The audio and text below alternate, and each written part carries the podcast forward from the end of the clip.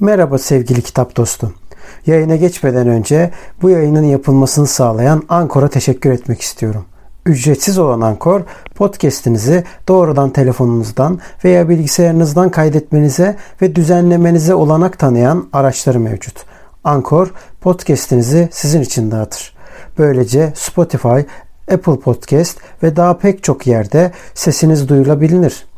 Üstelik minimum dinleyici olmadan podcast'inizde para kazanabilirsiniz. Tek bir yerde podcast hazırlamak için ihtiyacınız olan her şey Ankor'da. Yayına geçmeden önce hadi vakit kaybetmeden ücretsiz Ankor uygulamasını indirin veya başlamak için ankor.fm'e gidin. Şimdi podcast'ime geçebiliriz. Selamlar dostlar. Ben Kitap Dedektifi. Ben Yasin Dede Vekiroğlu. İki uzman olmayan insanda bugün konumuz cemaat ve tarikat yurtları. Neden Aynen. var? Ne işe yararlar? Ne işe yaramazlar? Çözüm olarak ne yapılmalı? Ya da çözümü kendisi onlar mı? Değil mi? Nasıl çıkmışlardan ziyade günümüzdeki halleri nasıl? Bunları evet. konuşmaya çalışacağız. Bunları neden konuşacağız? Sadece bir girişte bahsedeyim kısacık. Maalesef bir istenmeyen bir hadise oldu ve bu hadise bir gencin hayatına son vermesiyle sonuçlandı ve buna Maalesef. rağmen ailenin tepkisi vesaire bunları zaten aslında konumuzun içeriğini de cemaatler noktasında bunun oluşturduğunu düşünüyorum. Kesinlikle. Dolayısıyla da bu konuyla başlamanın doğru olduğunu düşündük Yasin'le beraber. Evet, evet. Yasin sen ne düşünüyorsun bu durumda? Cemaatler yani... ve tarikat yurtları gerekli midir? Evet direkt böyle bir sert bir soruyla başlayalım başlayalım. Gerekli ve gereklilik, şimdi gerekli olmaları. Şunu söylemek istiyorum. Şimdi bir öğrenci üniversite için aile evinden ayrıldığında kendisini kabul edebilecek e, tabii ki ilk başta ekonomik ve konforlu bir şekilde ders çalışabileceği bir yer, bir konut veyahut da bir yurt ayarlamaya çalışıyor. Şimdi gençlerin en büyük kaygısı bu. E, bu yönde de mesela ailenin bu tarafta da yönlendirmesi önem arz ediyor. Tabii ki yine ekonomik durum burada baş gösteriyor. Bunun dışında şimdi örnek veriyorum sallayacağım şu anda Tokat'ta bir üniversite değil mi? Gidiyorsun orada kalacaksın yabancısın hiçbir şey bilmiyorsun. Şimdi ilk etapta eğer devlet tarafından sağlanmış veya ilgili ilin belediyesi tarafından sağlanmış bir yurt hizmeti olsa veyahut da öğrencilerin kalabileceği bir lokal hizmeti olsa bu durumda öğrenci hiç zorluk çekmeden üniversitenin ilgili birimine giderek bu yurtlara yerleştirilebilir. Ama maalesef Türkiye'de cemaatlerin, tarikatların kendi artık kendi imkanlarıyla mı orası tabii ki tartışılır. Oluşturdukları yapıyla kurdukları yurtlar var. Şimdi ailelerde şöyle bak genel olarak İslami inancı, İslam inancını kabul ettiğini varsayarak konuşuyorum genelini. Aileler diyor ki ya bunlar dinimize yakın, dinimizi, dinimizin vecibelerini yerine getiren kurumlar gözüyle bakarak hem oğlum dini olarak eğitimini ya da kızım veya işte çocuklarım hani 2-3 kişi 2-3 kardeş gitti belki. Bunları da yerine getirmiş olur gözüyle bakıyor. Ama maalesef içeride ne böyle bir yetkinlik var, ne böyle bir bir şey var, ne böyle bir profesyonellik var. Hiçbir şey yok. Daha önce de yani intihardan ziyade öldürülen çocuklar oldu. Mesela iki öğrencinin kavgasında merdivenden itilerek öldürülen bir genç var. Ama ne yazık ki ya da ne gariptir bu çocukların, bu yavruların ebeveynleri çıkıp ya işte Allah verdi Allah aldı gibi tamamen değişik, enteresan bir bakış açısıyla yaklaşıyorlar. Yani bunu ben tarif edemiyorum. Bir baba olarak ben tarif edemiyorum. Yani bunu anlamlandıramıyorum yani. Duyduğum zaman böyle deliriyorum ama elden bir şey gelmiyor. Ne yapabiliriz? Yani biz hani tarikatlar ve cemaatler kapatılsın doğru bir çözüm önerisi değil. Çünkü seninle de daha önce paylaştığımız gibi, senin de söylediğin gibi bu bir kaos ki. Bu insanları birbirine düşürmenin, kutuplaştırmanın bir yöntemidir. Şimdi böyle de deyince şey gibi algılanmasın abi biz tarikatçı cemaatçi değiliz yani böyle bir şey yok. Sadece bir Kesinlikle. politik yöntem olarak söylüyoruz yani. Bugün, Aynen öyle. Aynen öyle.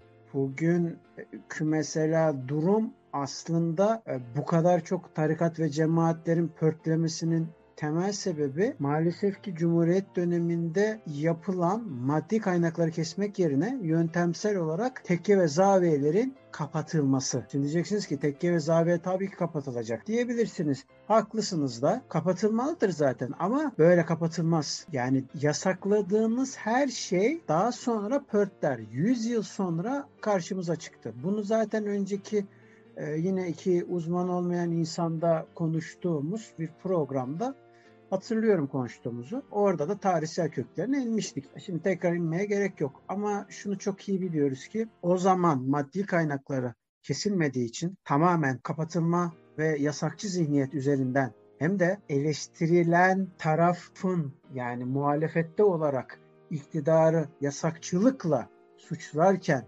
sen de öte taraftan yasakçılık yapıyorsan bunda bir sıkıntı vardır bir. İkincisi bunun yanında da maddi durumu kesmeyip tamamen yasaklamak üstünde gittiğin zaman belki bugün değil ama yarın ya da yarın olması bile muhakkak öteki gün işte yine bakınız Cumhuriyet'in üzerinde olan mevzu. Mesela Mustafa Kemal burada tabii. çok ciddi hata yapmıştır yani. Yani ee, burada işi hortlatan şey bu yani. Evet, evet. Bugün AKP'nin bile iktidarda olması ya da Refah Partisi, Saadet Partisi, Nurcular, cemaatler, tarikatler, ya parti isimleri de tek tek. Ki ee, yani burada 90'lı yılların başında Aziz Nesin de e, keza Uğur Mumcu da uyarılarını tekrar tekrar yapmışlardı. Yani evet. ki söyledikleri şey 30 sene sonra şu anda başımıza geldi yani. Evet. Şimdi peki ne yapmak lazım? E aslında onu da konuştuk. Ama bugün maalesef ki Türkiye'de her şey konuştuklarımız tekrar ve tekrar olduğu için tekrara düşmüş gibi olacağız ama bir daha hatırlatmak lazım diye düşünüyorum. Tam da gündem bu kadar sıcakken kapatmak değil, bunun yerine yine söylerim maddi kaynakları kesmek ve yurtlar noktasından ne yapılacağına dair de devletin kendi eliyle. Şimdi diyeceksiniz ki e ya zaten devlet kendi eliyle cemaatleri, tarikatları besliyor.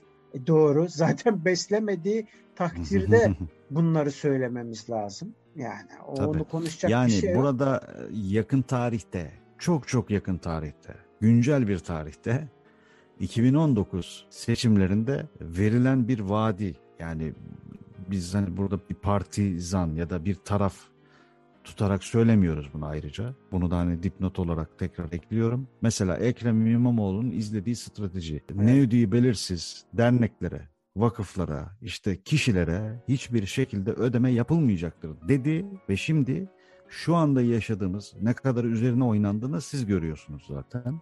Toplum görüyor. E, işte halk ekmek büfelerinin kaldırılmasından tutun da zaten o meclis konuşmalarında her şey İBB'nin meclis konuşmalarında her şey ortaya çıkıyor görüyorsunuz yani. Demek ki doğru hamle bu akan paranın musluğunu kesmek. Zaten bunu iktidar da çok iyi biliyor ki Fethullahçılara yaptığı hamle ilk olarak ne oldu? Tutuklamalar vesairelerden bile önce ne yaptı abi? Dershanelerin maddi kaynaklarını kapattı. Dershaneler. Tamam maddi kaynak işte. Tabii maddi tabii işte yani ilk kapattı. Aynen aynen. Dershanelerden başlayınca zaten yani hepsi dolayısıyla bayılmaya başladı. Hatırlarsın yani. Evet, dolayısıyla trajikomik bir şekilde bu durumu solculardan öğrendiler. Tırnak içerisinde karşı cephedeki insanlardan öğrendiler. Onlardan daha iyi yaptılar ve işin trajikomik tarafı yine onların karşı cephesindeki solcularsa yani bu işi lafta öğreten solcularsa ne yaptı? Abi kapatılsın. Yahu şaka gibi yani bizim memlekette her şey şaka gibi. Zaten bizim memlekette hep ideolojiler bile böyle ne sağcısı sağcı ne solcusu solcu. Yani, yani hani milliyetçisi de milliyetçi şu, değil. İşin fenası da o yani. Şu, tabii tabii ya ya şu var yani bu memlekette ya bu her yerde böyle ayrıca hani bu memlekette derken memleketimizi kötülemek adına, vatanımızı kötülemek adına söylemiyorum bunu. Böyle bir şey kata hani yapacak Aksine değilim. canım bu toprakları seviyoruz ha, diye bu eleştiri. Burada sevdiğimiz için konuşuyoruz zaten burada. Yani e, yasaklanan şey daha cazibeli hale gelir. Ben bir arkadaşımdan biliyorum. Yani dipnot sigara sağlığa zararlıdır. Bir gün e, işte arkadaşlarından bir tanesi evine götürmediği sigara paketini benim arkadaşın cebine koyuyor.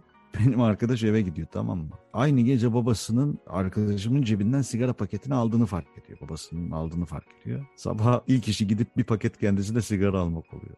Yani şimdi sen diyor benim özel yani cebimi neden karıştırıyorsun diyor yani. Baba da olsan çocuğunun cebini bu şekilde karıştıramazsın. Karşına al sor öyle değil mi? Evet. Yani içme bunu. Yani bu bu doğru bir şey değil işte yani. Hani örnek veriyorum çok uç bir örnek olsun. Örnek veriyorum porno sitelerin yasaklanması. Şimdi yasakladın tamam porno izlemeyi yasakladın. Buna yasal bir şey getirmeden yasakladın. Mahkeme kararıyla hepsini yasakladın kapat. Erişim yasağı getirdin. Peki şu anda erişilmiyor mu kardeşim Türkiye'de? Twitter'ın gir bakalım arkasında İslamcıların şeylerin deyimiyle gayya kuyusu gibi. Ne ararsan var. Ya Her ondan sonra Her konuda yani öyle. ondan sonra Bakın ondan tarihsel olarak meseleye baktığın zaman o daha önce verdim mi bu örneği bilmiyorum. İzmir CHP'nin kalesi diyorlar. 80 döneminde yaşanan süreç verdim hatırladım. 80 döneminde yaşanan darbeden sonra o ana kadar Demokrat Parti'nin kalesiydi. Partiler kapatıldı. CHP'nin kalesi oldu. E nasıl oldu bu iş? E çünkü kapatılma, yasaklama, yine yasaklama. Hep Ve- böyledir. Ya ama ya işin bu siz bak Yasin şu komik. İki taraf da birbirini yasakçı zihniyette suçluyor ama iki tarafında yaptığı şey yasakçı zihniyet. Yani ve, ve sürekli olarak senin o başta dediğin meseleye geliyor. Kutuplaşmaya sebebiyet verir. Başka da bir cacık olmuyor ve bunu bazı sivri zekalılar alet olmaya dünden hazır. Ve öyle bir silsile var ki işin içerisinde. Yani bu biz şu anda tarikatlar, şunlar, bunlar, bunlarla boğuşuyoruz. 80 darbesine gidilen yolda Konya'da yapılan bir miting zaten tetikleyici oldu. Kimse ondan bahsetmiyor. Herkes başka tarafı suçluyor. E Kudüs bugün İmam. Hatip, İmam Hatip okullarının bu kadar açılması kimin E, manesi? tabii canım bak Kudüs mitingi yapılıyor. Kudüs mitinginin arkasından hemen 6 gün sonra 7 gün sonra darbe patlıyor. Yani niye böyle oluyor abi? E arkasından bir bakıyorsun her tarafa Atatürk büstü dolduruluyor. Sen diyor bu Evet. Atatürk'e diyor tapacaksın. E şimdi Evet. Zorla adama Atatürk'ü sevdiremezsin ki birader. Ondan Evet. sonra her yere İmam Hatip açıyorsun. E aradan geçiyor 30-35 sene. Adamı tam tutuklayacakken bu şeyi tertip edeni pat adam kalpten gidiyor zaten ölüyor. E bugün devletin milisi olarak bilinen şu anda düşmanı bellediği Peker bile ne söylüyor? Diyor ki Diyarbakır cezaevini açtılar. İyi halt yediniz diyor. Bak kendi devleti için söylüyor bunu. İyi halt yediniz diyor. Sonra diyor dağda diyor bu kadar insan dolu diyor. Niye acaba dolu? Senin de Ya ananı ben- diyor gözünün önünde yapsalar diyor. Sen diyor ne yapacaksın? Çok affedersiniz cinsiyetçi ama yapacak bir şey yok. Durum bu. Ya kelimenin şu- fiziksel ben- olarak tecavüz edilirse annene bu devleti çok mu seveceğini zannediyoruz acaba? Ben anlamıyorum. Yani dolayısıyla Ya bunun işte. finalinde olacak olanlar bu. Ben söylemiyorum bunu. Bunu ben söylemiyorum. Ve yani bu işin içerisinde öyle bir paradoks ve e, şey ki hepsi birbirine geçmiş böyle zincirleme bir şekilde birbiri etrafında dönüyor. Şu anda işte bu mafya liderinin konuşmasıyla 1999'da Hasan Attila Uğur tarafından işte sorgulanan Abdullah Öcalan'ın konuşmaları aynı neredeyse. Beni devlet kullandı. Öyle. Beni devlet kullandı. Herkes bunu söylüyor.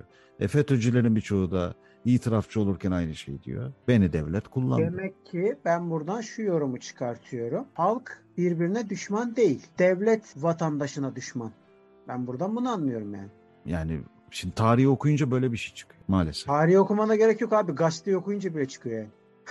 Ya, tabii ki yok yani tarihi ya şöyle bugün Google'a gir Wikipedia'ya bak oraya bak buraya bak yani üst üste koyunca ki vakti zamanında Mehmet Ali Birand'ın yaptığı 32. gün belgesellerinde izlerdik. Vay be neler olmuş bu memlekette falan filan.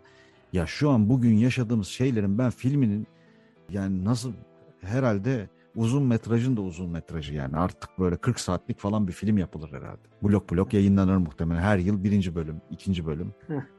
Yani bir macera ya bu memleket. Gerçekten bir macera. E şimdi benim e, oğlum büyüyor. 10 sene sonra 18'ine geldiğinde şimdiden bunun kaygısını yaşamak ve bu doğan çocukların Z kuşağının işte dedikleri, öyle adlandırdıkları ya bu hükümet, bu memleketi yöneten şu hükümet iktidarından başka bir şey görmediler ya. Yani çok enteresan bir şey. İkide bir de milli eğitim sistemi değiştiriliyor. İkide bir de e, şey Ama niye öyle değiştiriliyor. söylüyorsun? Kim- Demokrasi şöleni var. yani herkes böyle diyor. Geçen şeylerimiz şimdi söylemlerimiz benziyor. Sağ olsun tabii ki fikir veriyor bize. İzliyoruz, görüyoruz. Hani böyle gerçekten bu yönde akılcı yol gösteren insanlar var. Fakat ne yazık ki hepsi işte şey filler tepişir, çimenler ezilir muhabbeti ezilip yok oluyor, kayboluyor ya. Ya ben umutsuz değilim. Bu memleketten her zaman umutluyum. Mutlaka. Ve bunu derken de böyle efendim birisi gelecek bizi kurtaracak. Haydi Mustafa Kemaller geliyorlar bilmem ne. Öyle değil yani. Yani ben bu arada mi gelecek? Sovyetler Birliği için bile söylüyorum. Yani mesela Sovyetler Birliği'ne şunu söylüyorlarsa o zamanlar efendim Lenin gelecekti bizi kurtaracak bilmem ne. ya fark etmez yani mesela faşist olunca da şey mi Hitler gelecek ve bizi kurtaracak mı ya saçmalık Ya şimdi yani. şeye benziyor. Kendine Putin'e soruyorlar. Putin'e soruyorlar ne zaman bırakacaksınız efendim falan filan. Tacı giyince bırakacağım diyor adam yani. Aklıma direkt o geliyor yani şu an.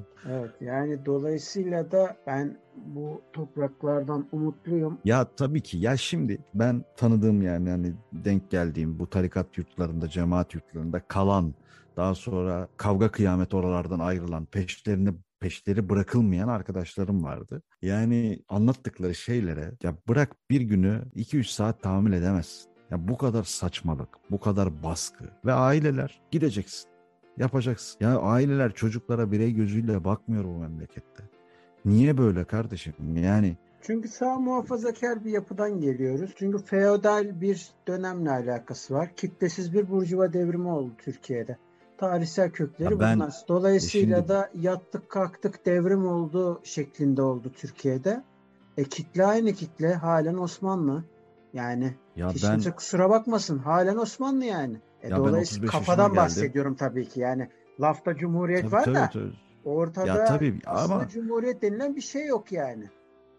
ya ben ya şey gibi düşün ya o işte vakti zamanında ya ben denizlere işte deniz gezmiş olsun işte bakıyorum bizden yaş ve yaş küçükken neler için hani bir mücadele vermişler. Yani tabii ki onlar gibi niceleri var. Biz şimdi kendimize bakıyoruz. Öyle bir mengenenin içine sokmuşlar ki bizi kısmaya çalışıyorlar böyle. Sıka sıka sıka sıka sıka sıka. E bu gençlik yani bir yerde bir patladı. Ondan sonra o bir kırılma noktasıydı zaten gezi olayları. Tarikatlar içinde büyük bir kırılma noktasıydı. E sonrası abi bambaşka bir şeye evrildi. Bambaşka bir şeye evrildi yani. Türkiye'de gezi ama sadece batı anlamında ya halk isyanından bahsediyor sonuç itibariyle. Bu halk isyanı batıda sadece bir karşılık buldu aslına bakarsan. Yani bütün şehir ya bir tane şehir hariç bütün şehirlerde sokağa çıktılar. O bir tane şehir de bu arada dağlık bölge olduğu için ondan dolayı çıkamadılar. Yani normalde de yüz yüze gelmiyor insanlar yani. O yüzden orayı çıkart da ama geri kalan yerlerde şey Hı hı hı. Doğu'da da yani Kürtler Serhıl'dan yaptı bu sefer. E, bu sefer de batıdakiler dönüp de bakmadı. Dolayısıyla aslında Hı hı. devletin bu durum işine geldi. Şimdi diyeceksin ki ulan devleti ne karıştırıyorsun kardeşim? Az önce söylediğim meseleden dolayı devletin diyorum. Çünkü az önce ne söyledik? Dedik ki yani çok açık sen bir bazı doneler söyledin. Bu doneler karşısında herkes diyor ki devlet bizi kullandı. Herkes bunu Evet. söylüyor. E demek ki Herkes. demek ki vatandaş kardeş. Öyle dedik ya vatandaş kardeş. E o zaman düşman kim oluyor? Benim söylememe gerek yok. Neyse e, şimdi tablo böyleyken az önceki söylediğim bu duruma itiraz eden iki tane isyan oldu. Birisi doğuda oldu, birisi batıda oldu. Batıdaki hı. doğuya bakmadı, doğudaki batıya bakmadı. Şimdi Maalesef. Ve bunun sonucunda olan ne oldu? Olan yine halen iktidarın devam etmesi oldu. Şaka gibi bir ortam var. Yani sadece yönetenler şaka gibi değil. Aşağıdakiler de şaka gibi. Yani Herkes şaka gibi olmuş yani. bürokratlar zaten problemin e, ana şeyi. Yani hepsi memur Teoman olamadı. Evet. Yani Yani ya burada işte sürekli bu şey dönmüş dolaşmış tarikatların oluşmaması için çok savaş verilmiş.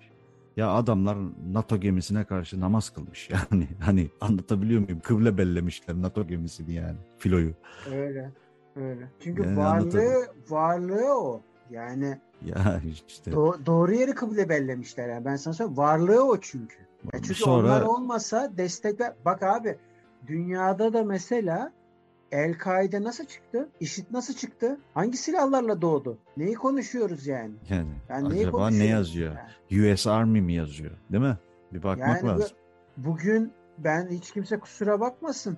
Diyeceksin ki ulan hedef mi gösteriyorsun? Evet abi isteyen tarihi açsın baksın. Bugün iktidarın yanındaki o bir tane kankitosu var ya o kankitosunun kuruluş dönemine baksın. O hani bu memleket mermer ulan mermer diyen var ya 1960 yılında darbe girişimi yaptığı zaman Adana'da hangi tankın üstünde geldiğini ve Adana'da hangi konsolosluğa sığındığını o konsolosluğun onay vermemesi yüzünden kös kös geri döndüğünü biliyoruz. O kendi kurduğu partisinin hangi bayraklarla selam verdiğini de biliyoruz. Sonra yani, da döndüler har- İnönü'ye laf söylediler. Vay efendim görüyor musun orada Amerika adam Amerika'ya gitmiş. Elinde iki tane bayrak var. Birisi Türk bayrağı, birisi Amerikan bayrağı. Amerika'ya gitmiş ama yani gayet normal değil mi?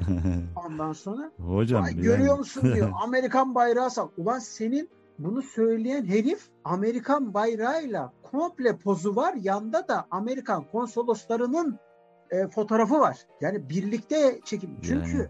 Onların para ben bu arada komple teorisi yapmıyorum. Fotoğraflar açsınlar baksınlar. E, malum partinin ismini yazsınlar. Yanına da ABD yazsınlar. Bakayım neler çıkıyor. Ya da bu iktidar bu iktidar derken sadece AKP için söylemiyorum. Hepsi için söylüyorum. İktidara gelmeden önce neden acaba Beyaz Saray'a gidip bir icazet alıp ondan sonra dönüyorlar? Ya da birileri yani e, partisi kapanmadan şeyden ayrılırken, görevinden, genel başkanlıktan ayrılırken efendim okyanus ötesine selamı acaba nereye gönderiyor? Hangi ajanlara gönderiyor? Ya işte, Yasin hepsi birbirinden beter. Yani bu noktada tek tek şeyi işte AKP, MHP, CHP, İyi Parti ondan sonra HDP de dahil oldu bu mevzunun içerisine. Hepsi birbirinden yani, beter. Yani burada amaç kimseyi şeyde değil yani hani bu yayını yapma amacımız zaten hani bizim tamamıyla konuşmak, değerlendirmek, var olan materyaller ve dokümanlar üzerinden yorumlamak. Eğer bunların hani yok öyle bir şey falan diyen olursa geçmiş Babacığım, biz, e, bizde arşiv her şey belgeli. Bizde arşiv şey belgeli. E, arşiv önünde Google'a yazarsın. İster Google'a inanmıyorsan e, halk kütüphanesine gidip ne olmuş 1980'de, ne olmuş 1960'da, ne olmuş 1950'de tek tek görebilirsin. Ki şimdiki gibi yalancı bir medya bu kadarı yoktu. Yine hani bu kadar iki yüzlü bir medya değildi yani. En azından o zaman doğrular yazılıyormuş. Yani açıp gayet güzel bir şekilde okuyabilirsin. Yani bunlar hepsi kayıtlı. Hatta buna da inanmıyorsan meclis tutanaklarına geçmiş binlerce devlet arşivi var. Yani Açarsın şey bakarsın. Yani. Hangi taraftan olursan ol hangi taraftan olursan ol, kendi görüşleri de dahil olmak üzere hepsine ihanet ettiler Yasin. Bütün partilerden bahsediyorum. Kesinlikle. Bak sağcılar sağ muhafazakarları ihanet etti. Sermayeye sattılar kendilerini. Solcular evet. zaten dünden hazırdı. Bak bir devrimci Marksist olarak söylüyorum bunu her kana her yayınımızda söylüyorum yine söylüyorum. Devrimci Marksistler de sattı kendini. Onu çok istisna gruplar var. Onları saymıyorum. Onlar hariç. İslamcılar onlar da aynı şekilde sattılar. Sermayeye sattılar kendilerini. Hangisinden bahsediyoruz? Bu, Allah aşkına hangisi? Bu ya halk isyanı oldu Yasin gözümüzün önünde gözümüzün önünde ya aradılar karşı cephedeki kişileri kimler oldukları çok malum o isyanın kimlere karşı verildiği de çok malum. Karşı tarafı aradılar dediler ki oranın emniyet kuvvetlerine eğer dediler Taksim'de şey yoksa bugün halen genel başkanlık yapıyor o arkadaş. Şimdi hani yaşı da var. O yüzden çok bir şey demiyorum. Türkiye'nin en büyük muhalefet partisinin başındaki adam telefon açtı. Bizzat telefon açtı. Dedi ki biz Kadıköy'de miting yapacaktık bu tarihlerde. İstanbul Emniyet Müdürünü arıyor Yasin. Adamı sonradan FETÖ'den attılar zaten. Eğer dediler oraya baskın yapmayacağınızın garantisini veriyorsanız biz e, Taksim Meydanı'nda halkla buluşmak üzere miting yapacağız. Ya bu ne demek ya? Bu ne demek abi? Neye kafasını yaşıyoruz ya biz? Abi neyi kafasını yaşıyoruz biz? Kimi neyi konuşuyoruz? Kendi partisinin bir önceki başkanı ayrılmadan önce abuk subuk bir tane kaset muhabbeti var. Kasetin de palavra olduğu çok açık yani. Pensilvanya'ya okyanus ötesine selam gönderiyorum diyordu. Ne oldu? Ne çabuk unuttu insanlar. Ya, ya şimdi bu, biz ne olduğunu çok iyi biliyoruz Allah aşkına. Ya bu Bunlar bu öyle bir hiyer... şeyler değil Yasin. Hepsi gazetede yazıyor. Ya bu yazıyor. Hi... Tabii tabii bu hiyerarşik bir şey gibi böyle. Nasıl diyeyim sana? En basit tabiriyle yani ee, iktidara per, talipler bu insanlar. Ya personeline yalan yani. bak personeline yalan söyleyen yönetici gibi veya nasıl diyeyim sana dükkan sahibi gibi veya bir fabrika yöneticisi gibi. Anlatabiliyor muyum yani işçisine evet. yalan söyleyen bir e, patron gibi. Sana diyor ki tamam haklarınızı vereceğim işte şöyle yapacağım böyle yapacağım. Arkadan ya bunlara ne hak vereceksin ya ben böyle diyorum ama sen boş ver. Beni burada tut. Ben ne istiyorsan onu yaparım. Evet. Hani bunun bundan bir farkı yok ki. Yasin bak danışıklı e, danışıklı dövüş Bak Selahattin'i açıklık getirmek için söylüyorum. Şimdi böyle deyince vay bunlar terörist bilmem neye bağlı, bağlanabilir. O yüzden hemen şey açıklık getirim. HDP'nin eski eş başkanı Selahattin Demirtaş Edirne Siliyorum. cezaevinde e, haksız yere tutuluyor. Tamam mı? Şimdi bunu bir kenara koy. Ancak halk isyanı başladığı zaman şeyde İstanbul'da başladığı zaman halk isyanı bu adam ne dedi biliyor musun bu adam? Dedi ki eğer dedi biz dedi katılırsak dedi şeye dedi İstanbul'daki dedi ya İstanbul gibi yani halk isyanına geziyle başlayan halk isyanı katılırsak dedi bizim taraftaki bak bizim taraftaki lafa bak hizaya gel. Esnafımız dedi ne yapacak dedi. Parasızlıktan dedi ne hale gelir biliyor musun? Şimdi iki tane tutarsızlık var. Birincisi Taksim'de abi bizim gözümüzün önünde oldu. Taksim'de hayatları boyunca Taksim esnafının kazanamadığı kadar para kazandı. Yahu iki buçuk milyon insan, iki buçuk milyon tespit edilen, muhtemelen daha fazla. Taksim'e aktı aktı. Şaka mı bu? Esnaf zarar görüyormuş. Şimdi Yapma esnaf ya. çok mu kar yapıyor? Hani her şey istedikleri gibi ya. Küçük bu, Suriye'ye her, döndü ya orası. Bu herkesi ispiyonlayan bir tane kuru yemişçi vardı onun gibi. Döner bıçaklarıyla eylem yapanları kovalıyorlardı. D- dönerciler. Sizin yüzünüzden kaybettik şeyleri. Ne oldu şimdi? Hani bir tane dönerci kaldı mı lan şeyde? Beter olsunlar. Beter olsunlar ya. Ya bunlar hepsi birbirinden beter. Siyasetçisinden tut öbürüne bunlar hain Yasin hain. Yani hain. olan işte. Türkiye olan işte bu siyasetinde noktada. herhalde diyorum Türkiye siyasetine girip böyle bir sözleşme imzalıyor. Diyor ki ben hain olacağımı kabul ediyorum. Yoksa birinci madde değiştirilemez, değiştirilmesi teklif dahi edilemez. Hain olacağım abi. Yoksa siyaset bunlar olmaz. Ha, bunlar yani. hain hain gizli örgütü. ya anlatabiliyor şimdi, muyum? E, yani ya bu noktada işte şimdi diyorlar ya ben siyaset işte sevmiyorum. işte ben apolitiyim. Ben işte şey yapmak istemem falan filan. Hayır. Sen bu memlekette değil. Nerede olursan ol. Adımını attığın ve bir alışveriş yaptığın sürece bir bardak su içtiğin sürece sen siyasetin içindesin. Ama bilinçsizliğin yüzünden, bilgisizliğin yüzünden yani bilmemek değil öğrenmemek ayıp. Öğrenmediğin için eziliyorsun, hor görülüyorsun, parasız bırakılıyorsun, aç bırakılıyorsun ve sonra suçu yine kendi can kardeşine atıyorsun. Öyle söylüyorum şimdi hani.